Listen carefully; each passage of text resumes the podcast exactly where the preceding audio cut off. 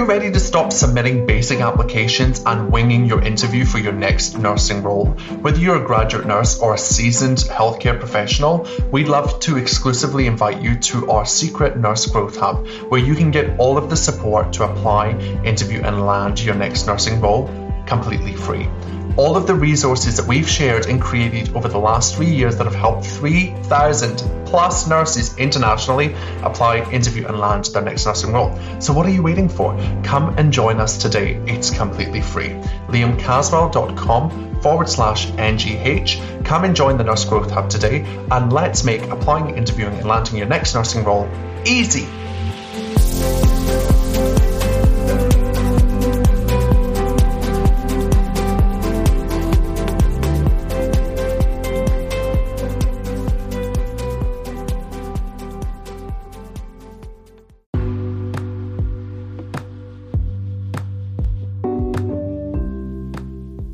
And welcome to the High Performance Nursing Podcast with me, your host, Liam Caswell. Join me as we lean in, get curious, and take strategic and meaningful action to build our high performance nursing careers.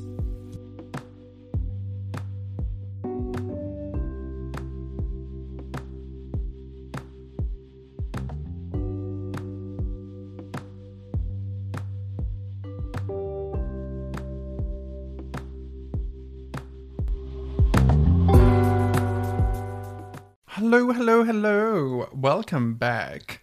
Today we are going to be talking about how you can approach applying for nursing roles. And I wanted to talk about this in a really short episode uh, so that you can get on with it and start applying. But I think a lot of people tend to think that when you are applying for a role, that it's really kind of clear cut and uh, the job is advertised. Um, you then apply for the role and you sit and wait and then you get confirmation or you don't, so on and so forth. And I kind of want to break that down because there's so much work that actually needs to be done in that initial stage. Um, pre putting pen to paper back in the olden days, or you know, hands to typewriter if you're a little bit older. Um, but looking at this, this before you sit down and compile your CV, you want to make sure that you've done these kind of key things before you move forward. So, my key goal here is to help you save time, okay? Because, first and foremost, we know that applying for nursing jobs can take forever. I, recently worked with someone who had an 11 question selection criteria requirement. 11 questions. So that takes a lot of time to write, finesse, um, give them great examples. So you want to make sure that this job that you're going for is going to hit the spot and that it's the right job for you.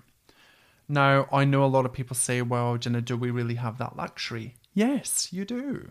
You have absolute control, believe it or not, as to whether or not you take a job, um, as to whether or not you apply for a job. And a lot of people will just throw their resume out there at like 100 jobs and hope something lands. And I get it. Some people are in a situation whereby um, you might not have got a graduate program. You may not have landed that promotion and you've just moved town or state. So I hear you. It is challenging and you do need to put it out to the masses. Um, however, uh, as long as in that process you're still true to yourself and you make sure that you are listening to your gut and taking the job that you feel will best suit you. Okay. So, what are my top tips?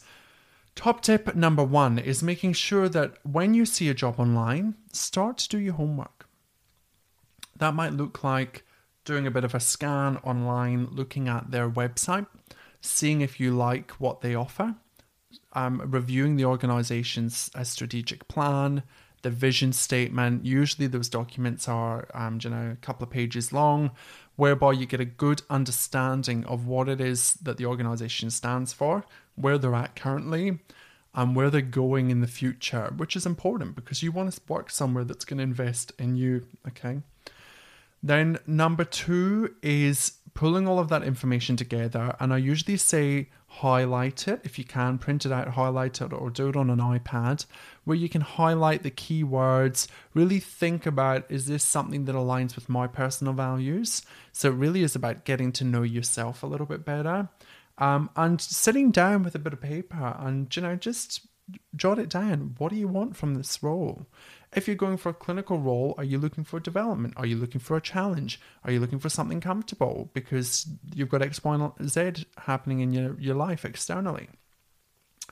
Whatever it is that suits you, you need to make sure that in the process of applying for the job, you are putting yourself in the picture and you're not just um, applying for the sake of applying because usually that doesn't end well. Um, or you stagnate and you get stuck somewhere, or you feel stuck. Sorry, you don't get stuck, you feel stuck. So, getting to know ourselves is hypercritical in this situation. Then the next step that I would be taking is with armed with that information about what you want for the role and armed with the information that you have about the organization and the role, um, you know, have a look on the broader media. So look at newspapers, look at um, do they have YouTube? Do they have social media? What do they post on there? What are people saying in the comments? Uh, are there reviews on Seek? Um, maybe have a look at LinkedIn. LinkedIn is hugely underutilized in the nursing population. You can um, sign up to LinkedIn for free. Uh, you can have a little snoop at my profile there. Please follow if you do. Um, but you can have uh, you can use LinkedIn to do some pre-work and see who works for the organization. See if you like the look of the organization. They usually have their own page. Uh, people can leave reviews there. Um, you can see how many people work there, how many people have been employed from which university. So there's a wealth of information available to you, um, and it's critical for you to, to develop that baseline understanding as to whether or not you're going to proceed. Yeah, because even at this point, let's say you have a look online, you see that there's someone that you used to work with, it's the manager of the department that you're going to be working in, and hell to the no, you're not working with them because you've been there, done that, got the t-shirt. Guess what? You just saved yourself from applying for that position. Um, remember that not all hiring man- managers are listed on the job application, so it's always it always pays to do your homework. Okay. So LinkedIn is a good strategy for you to utilize and other social media. So from here, you've got all your research. Now you might want to just jot a few lines down about who you are, um, what you offer, just that kind of introductory pitch because the next step is usually the hardest step. And it's really funny because we all are hooked on our phones day to day. But I don't know about you, but when I have to phone a potential manager, I'm like sitting here at home thinking they can see me, so I'm fully dressed in a suit. No, I'm kidding. But you know, you get my vibe. It's that whole you want to give a good first impression, you want to come across articulate, you want to make sure that you say the right things. Um, I can tell you from being a manager on the other end of the phone, all that stuff doesn't really matter. Like, of course, put your best self forward, but um, usually you're calling at a time that's um, dare I say, inconvenient because every time in nursing is inconvenient. Um, don't call at nine o'clock in the morning. Uh, that's usually when most meetings are happening. So, you know, call a bit later in the day, morning, late morning, or early afternoon, and be prepared with your little elevator pitch. Do You know who you are, what you're offering, what you're looking for. Tell them that you're interested in the role of X within the department, and then ask them if they can tell you a little bit about the role. And here, you know, you're going to get an indication of the manager, the the hiring manager, um, what they stand for, who they are, how they talk to you, what's their tone, um, are they open and willing to share? And I had an interaction actually um, whereby I called about a role that I wasn't overly keen on, but I called about it anyway just to get some insight. And the person that picked up the phone was lovely. And she spent 45 minutes on the phone telling me how great this place was to work. She told me about all of the different uh, initiatives that were were going on there, the quality, the safety, the team, uh, the work conditions, the culture she just offloaded. Now, had I have gone ahead with applying for that role, I was laughing. I had all the inside goss and information so that I could tweak my application to suit the position. So calling really does make a huge difference. Now, why do people get scared calling? Because they're worried they're going to say the wrong thing. They're worried they don't know what to say. Sometimes nurse managers I've called and it's been the opposite. Do you know, they'll say something like, Well, have you read the position description? Oh my goodness. Well, of course, yes, I have read it. Thank you so much. Yeah, I just wanted to learn a little bit more about the role. So sometimes you will face that. You'll face those individuals that are going to throw a bit of a roadblock. Um, some of them may do it as a test, unfortunately, and that sucks. Um, but most people will be lovely, and I really encourage you to, to do that. So I'm um, asking them, tell me more about the role I'm really interested in it. Hopefully, they divulge some information, and from that, other questions may arise. But I always kind of like an interview prep. Go in there with your um, questions about the role because you've done your research. So there are going to be things that come up for you uh, depending on where you're going to be working, what level of role you might be in. This is not just for grads, this is everybody. If you're going for a nurse manager role, call them and ask them more about the challenges. Because the last thing you want to do is submit an application, get a job, get in there, and it's a bloody dog's bollocks. Um, excuse my French. And there's not a lot of hope or there's so much work that you need to do that you weren't aware of and had you have known that you wouldn't have applied because you've got three kids at home and two dogs and blah blah blah. So set yourself up for success. In that conversation with the manager you know some of the questions that i tend to always ask relate around the, the hard sticky stuff. And that's um you know what is the culture like can you describe to me the culture? You've kind of got to be a little diplomatic. Like, you know, you could say something like, oh, the role sounds really great. Can you describe to me the team culture? Um, or you could even ask them something along the lines of, um, are you willing to share what the, the latest, you know, uh, staff culture survey results were? Or what are the kind of key areas that you're focusing on within uh, the team to develop culture? So you're framing them so they're not kind of like, well, I want to know if this is a, a crap place to work, um, and you're not getting their guard up. Uh, obviously, you've got to kind of employ that emotional intelligence and kind of read the individual over the phone to see if that's going to land well. Most times it will, but you might get a bad egg. So just be cautious. Um, other questions I like to ask are things around, you know, what would you say are the biggest challenges in the role? That helps you in your application writing because if they say, oh, well, look, Liam, we have a huge issue with medication errors uh, from a medical perspective. Great. I have developed, I've already done a project in that. And I'm not making that up. You know, maybe you haven't, so you can't use that. But if you have, you can use your experience and you can target it to the role. Now, this is where lots of people are missing out by not calling the manager or the recruiter you're not getting the insights. So your application, even if you've done the best application in the world, by the time it hits the desk, there might be somebody on top of the pile that has done their homework and they've called and they've left that impression. So I highly recommend calling.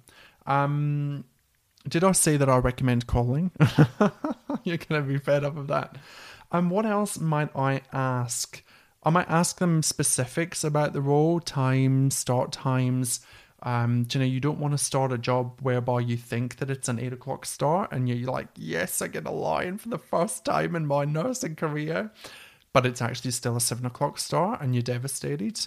Um, other questions might be around overtime. What's the expectation around overtime? Of course, no one should ever expect you to work overtime, but you know where I'm coming from with that. Sometimes we can be kind of manipulated or forced into subconsciously forced into taking extra shifts and overtime. Um, and what what kind of opportunities are available for professional development? Remember, um, as much as we all like to think that we are, know, the best and amazing, which you all are, we're all replaceable. Um, that's not me being a Debbie Downer. It's the reality of life. Um, and we want to make sure that we're going to get something out of the workplace. Now, you'll usually get some typical crappy, and I'm guilty of this as well, you know, where the manager might say, Oh, yeah, we've got internal learning development programs um, and you'll be well supported, you know. Well, can you tell me specifically what that looks like? Dig deeper. Um, really ask them for detailed responses.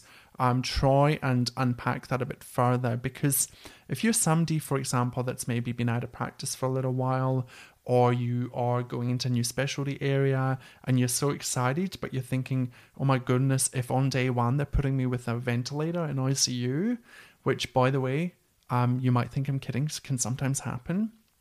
depending on staffing, um, you want to make sure that you're going to be supported. And and there's nothing worse than getting into a job and the onboarding is not great. Uh, so that's another question. What is what does the onboarding look like? Uh, how will I be transitioned into this role? What are the stop points uh, whereby you and I, as a manager, will meet? Uh, it might sound a little bit too much, but if you're not looking for investment, then don't ask the questions. But most people want to know that their employer is going to see them, see the potential, and help them grow and develop.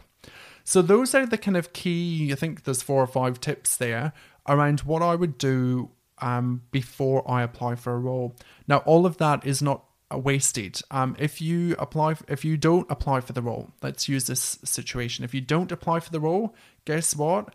You've got inside information about that organization and any other role that comes up there. Um, maybe you're going to steer away from. Or you might give them the benefit of the doubt and call the next manager and see if the culture's better within different departments, which it may well be. Um, but you've saved yourself two days of CV writing, selection criteria, interview prep. Or even longer if you've got to the point where you actually get offered the job and you start it and you hate it. That's that's the worst situation to be in. The opposite of that is that you love what you hear and they sound like your dream team, dream job, and you're super excited. Great. Now you're armed with all that information. We start our CV, cover letter selection criteria prep, and you're taking that um, information, embedding it and interweaving it through the application so that you're speaking to the employer. And then, even better, you've called them so hopefully they remember when you drop it on their desk. Um, I'm talking as if we still do that, but you know what I mean. Um, and then, even better, when you get to interview, you've you've got inside scoop on the key problem areas. So all of your examples can then be tailored specifically to the job. You're not stab it's not a stab in the dark. You know what the problems are. So when they ask you a question, you are armed and ready with the response that suits their needs. And when you walk out of that interview, they're like, oh my goodness, do they know the ward? Like, how do they know all of this? It's really quite impressive. And it's very strategic. And, you know, why not? Everybody else is hopefully going to do it. The reality is, in nursing, most people don't. Um, we've had people that apply for jobs. Uh, we've had, you know, hundreds of people apply for jobs and no one calls. Uh, it does set you apart from the crowd. So go for it. If the number's there, give them a call. So I hope that's been valuable. Um, as always, I will see you next time. Please like, review, share, subscribe. Tell me what you like, what you don't like. Open to all levels of feedback here at High Performance Nursing um, to help this be a better experience for you. Thanks.